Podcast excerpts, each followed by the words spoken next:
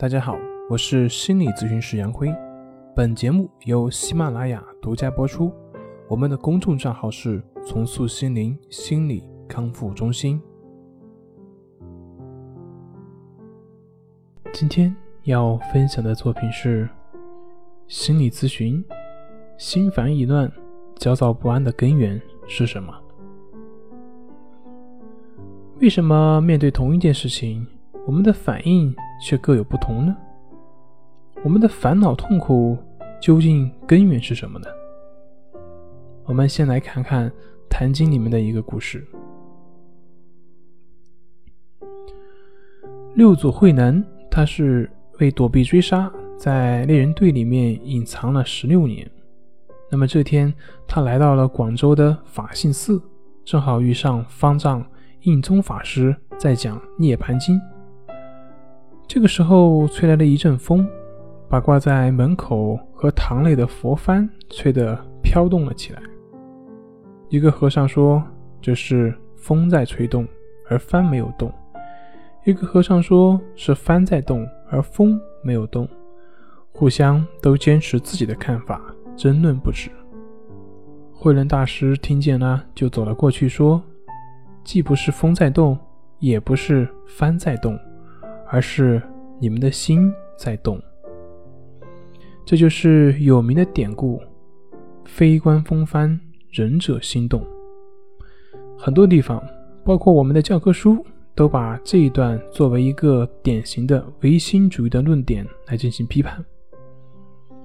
在我看来呢，这其实是一种误解。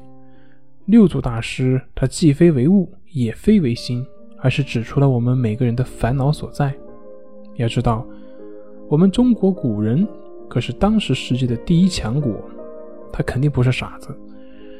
如果真的好像教科书上说的那样的话，又怎么可能一千四百年之后到现在还在广为流传呢？所以流传下来，必定有它的独特之处。今天就按照我的理解。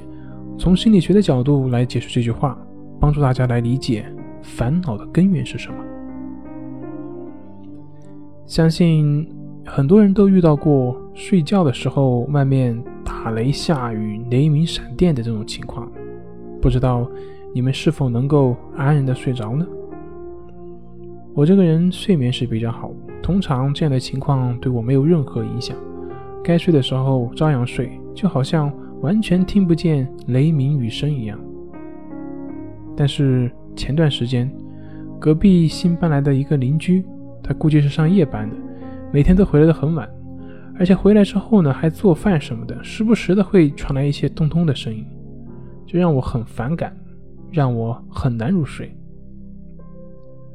但是现在想想，其实隔壁邻居的声音，他远没有雷雨天那种。暴雨雷鸣的声音大，但是为什么我可以在那么大的雷雨声下安睡，但是却不能在隔壁那么小的响声下安然睡着呢？如果说我的入睡的质量是受外界环境的影响的话，那应该是雷雨天的那个声音更大，我应该更睡不着。可是为什么不是这样呢？后来明白了，因为对于雷雨声。我知道我是没有办法控制，所以也就理所当然不当回事了。我接受了，所以我的心是安定的。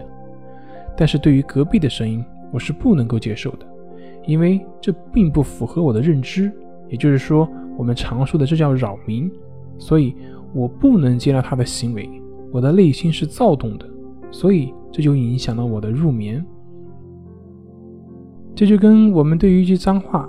小朋友骂你和一个成人骂你，你的反应会截然不同，因为我们的心动了。而对于小朋友的脏话，我们并不会当回事，所以我们的心没有动，你不会去跟他计较。同样的，对于雷雨声，我接纳了，我认了，自然也就无所谓了。但是对于比雷雨声小很多的隔壁邻居的噪音，我不接纳，于是。便产生了很大的嗔恨和烦恼，我的心便已经动了。用六祖慧能的话就是：不是雷声，也不是隔壁邻居的噪音让我烦恼，而是我不能接纳，才导致我的躁动和入睡困难。